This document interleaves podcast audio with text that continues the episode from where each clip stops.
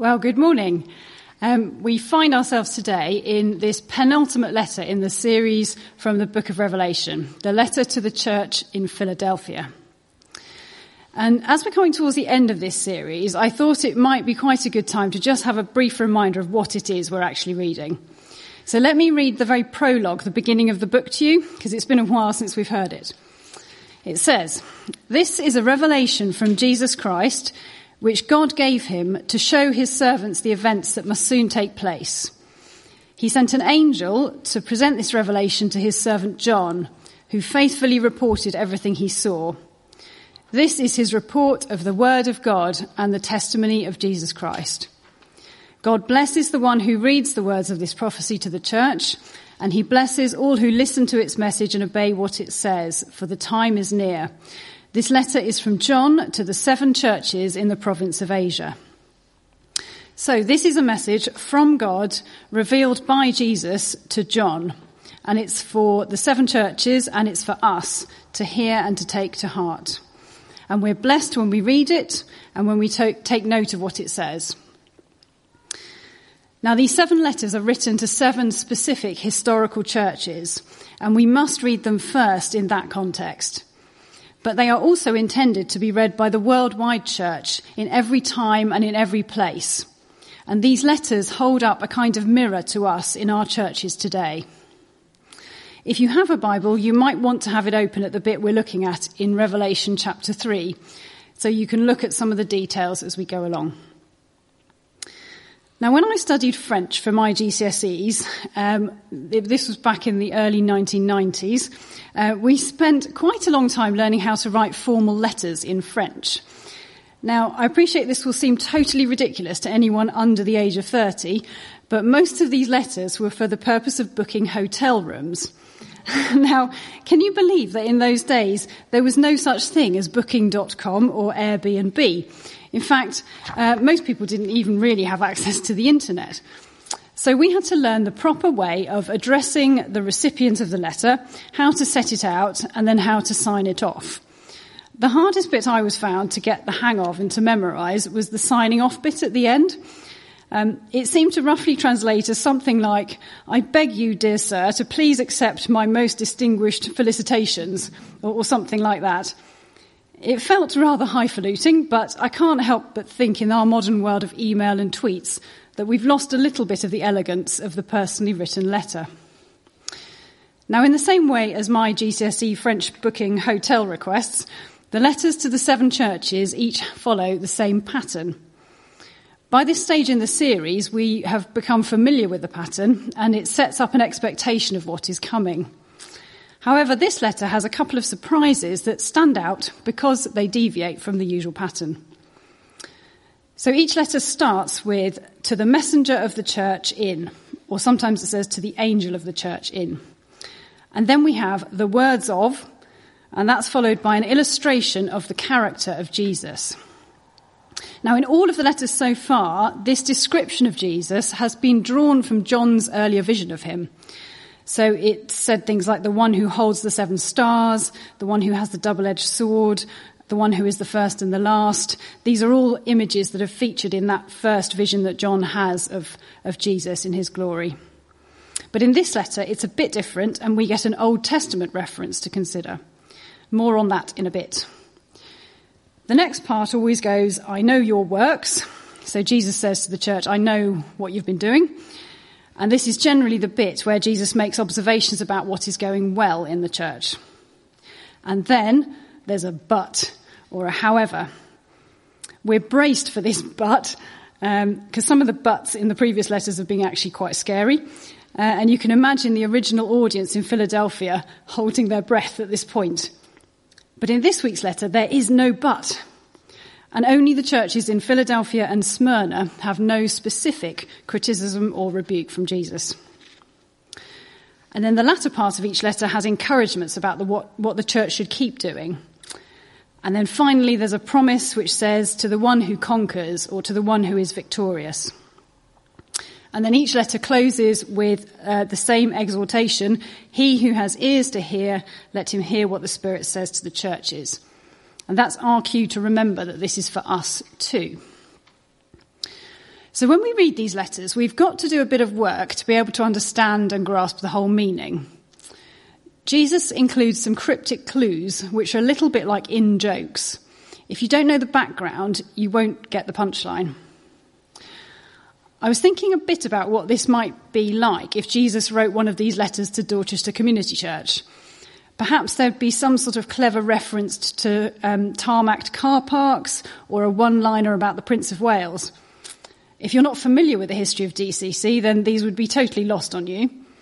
But if you could look up a Wikipedia page on the history of Dorchester Community Church, you'd find the story of the old chapel in Acland Road being demolished and a car park being laid on the site, and you'd find the history of our new building being opened by Prince Charles. So let's learn just a little bit about the ancient city of Philadelphia, so then we can understand more clearly some of the content of this letter. Philadelphia means brotherly love, and this is because the founder of the city, the Greek king Attalus II, dedicated it very nicely to his brother Eumenes II. Philadelphia stood on elevated ground in a highly fertile and volcanic area.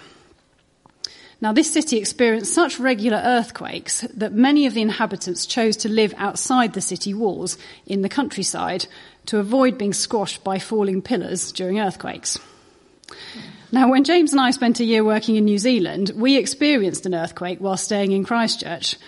We were in a modern earthquake resistant hotel built on elastic rubber foundations. We didn't actually know that at the time, but we found that out later.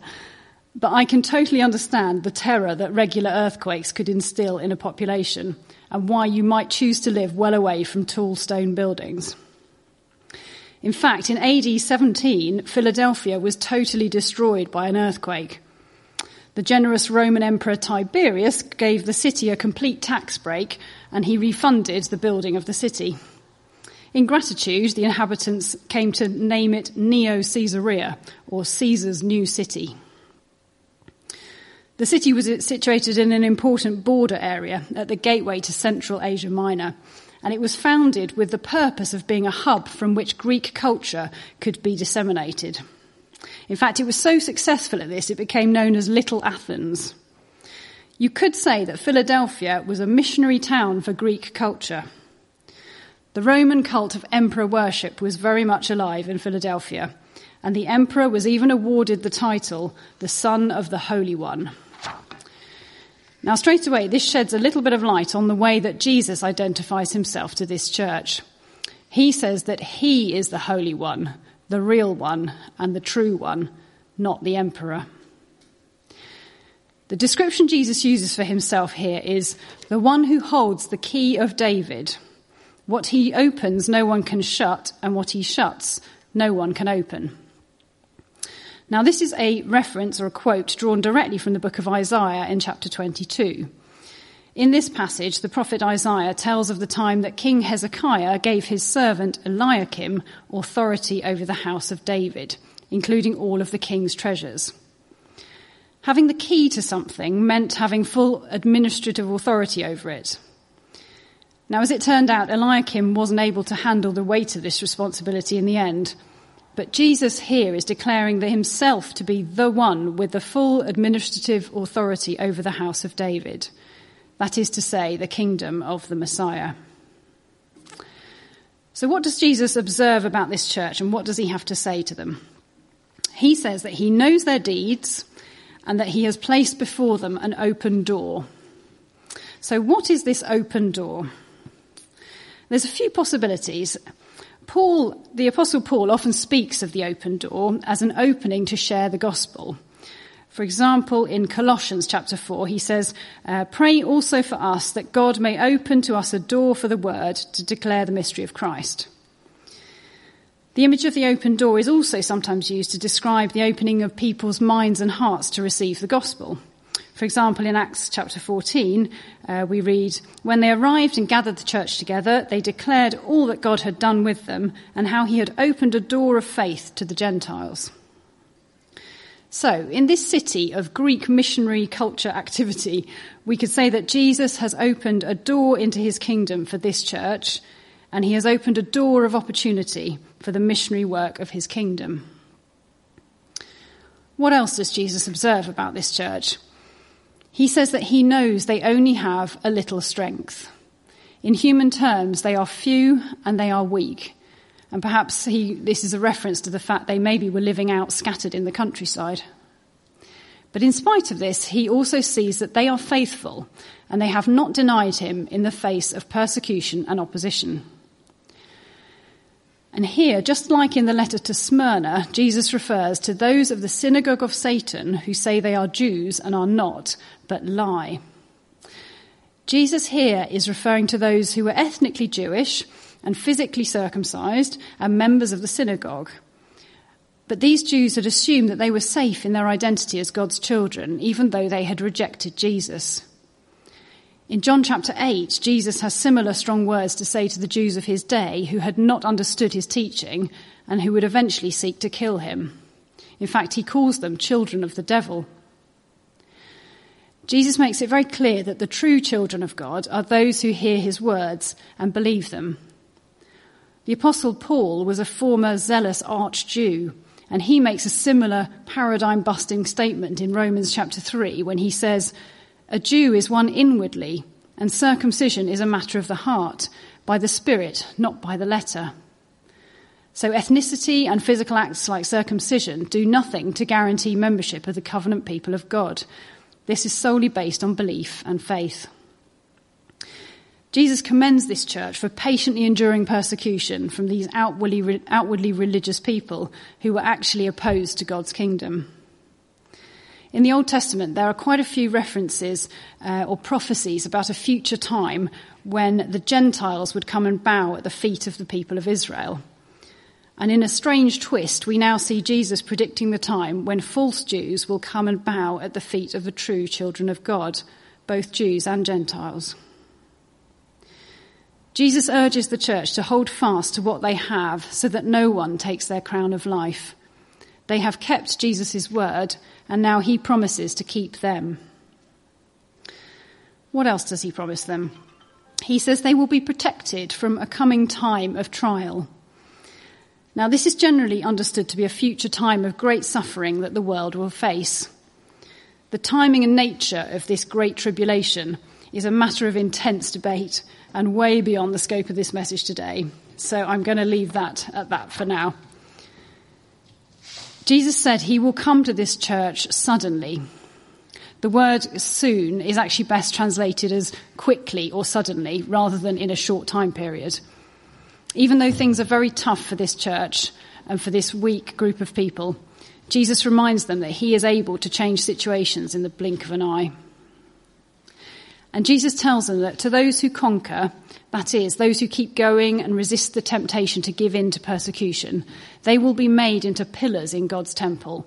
They will be steady, immovable, and totally safe in God's presence. Now, to a group of people who lived in huts in the countryside for fear of falling masonry in the earthquake prone city, this would have been a poignant promise. So, faithful believers will reign with Jesus in the new kingdom secure, strong, and established. Jesus also promises these believers three new names, and three was one of those numbers of, of sort of completeness and of um, uh, the sort of ho- the holy trinity of names he gives them. Uh, he promises them the, new, the name of God, showing that they belong to God and are safe in God's presence.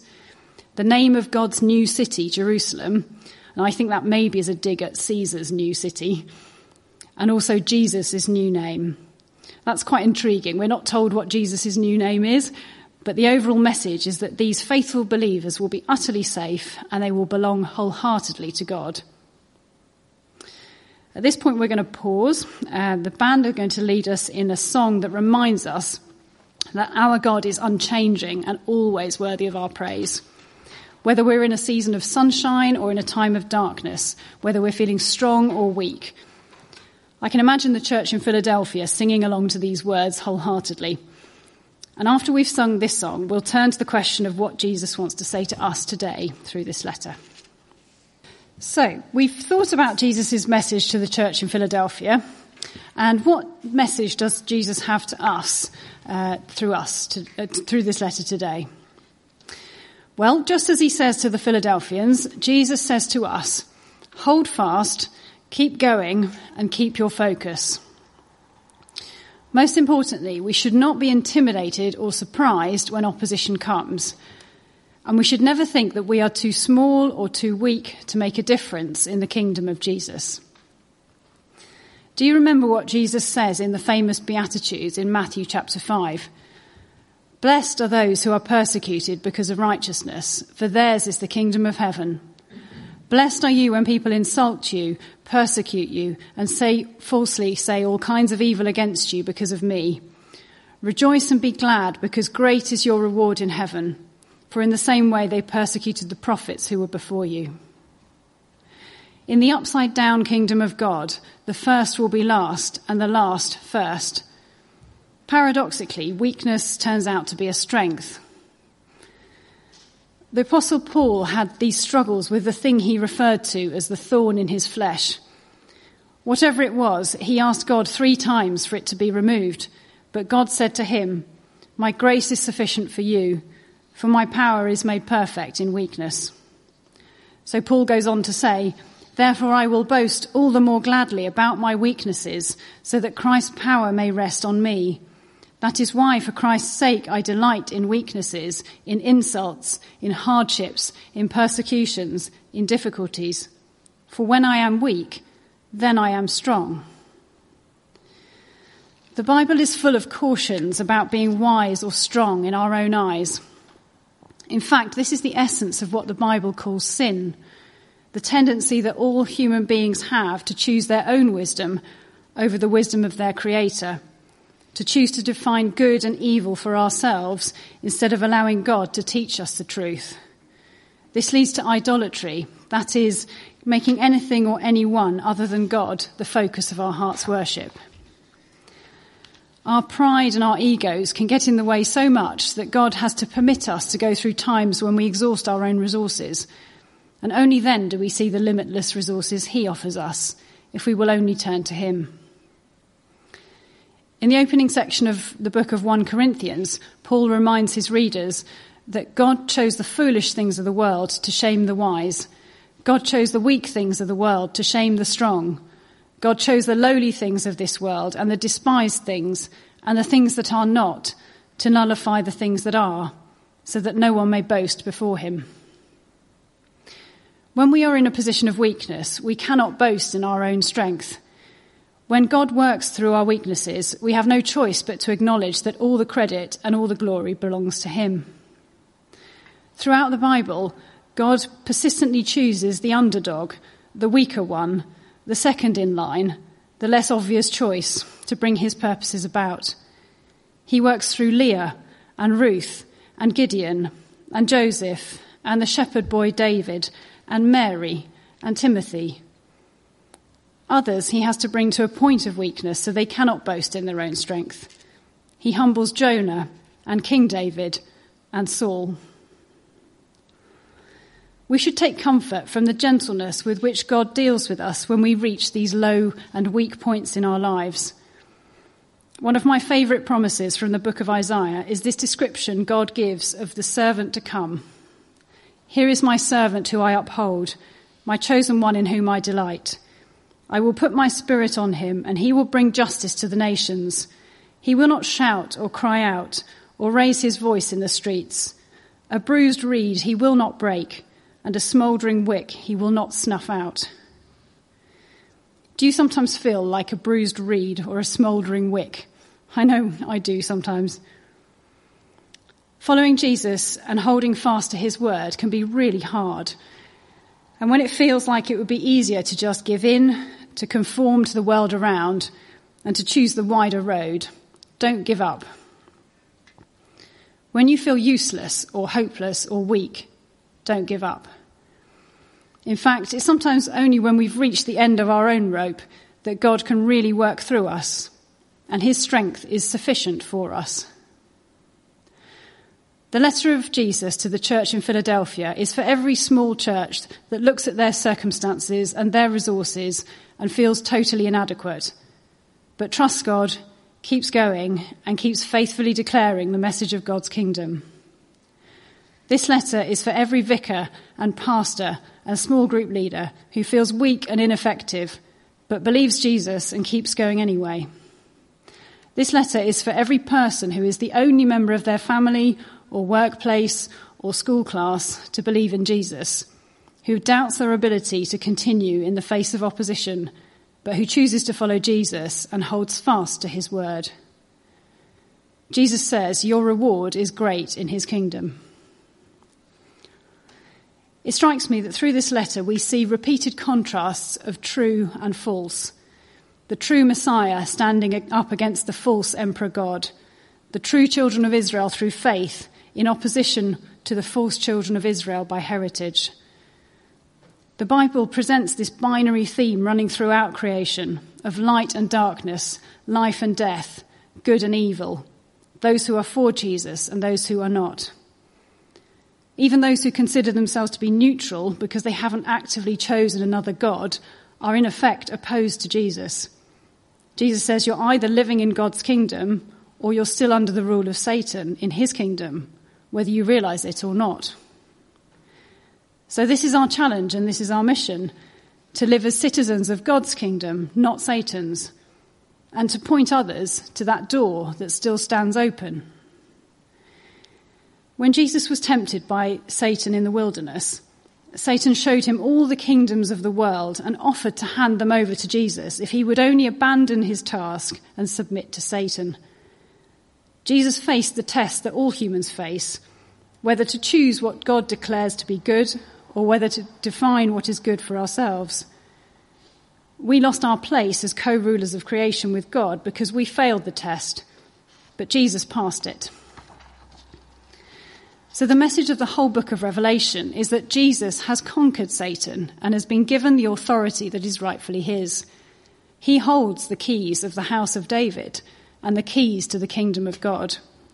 Jesus alone has authority to grant entry into his kingdom. Our entry into this kingdom requires no feats of strength or demonstrations of ability on our part. In fact, the very opposite is true. In order to enter through this narrow door, we must only recognize our utter weakness to save ourselves and choose to follow him. Jesus outwitted the powers of darkness when he triumphed over them on the cross. He chose to take on the role of the servant, emptying himself of his glory and lowering himself to the point of death on the cross. When he was utterly weak, then he was gloriously strong. Our call is to follow in the footsteps of Jesus, choosing to die to our old nature, choosing to serve rather than be served, choosing to be foolish and weak in the eyes of the world. Then we join him in inviting others into his new creation, the kingdom of the Lamb. In his final earthly words to his disciples, Jesus said, All authority in heaven and on earth has been given to me. Therefore, go and make disciples of all nations baptizing them in the name of the Father and the Son and the Holy Spirit, and teaching them to obey everything I have commanded you. And remember, I am with you always to the end of the age. The door is still open. Jesus' commission still stands, and he is still with us. So, are you in? Let's pray. Lord Jesus, you are worthy to receive all power and wealth and wisdom and strength and honor and glory and praise. You have shown us that the way down is the way up. The way of humility and weakness is the path to true strength. Help us to follow in your footsteps and enter through the narrow door that leads to life. And give us the strength we need to proclaim your good news to those who are on the broad and easy road that leads to death. May your kingdom come and your will be done on earth as it is in heaven. Amen.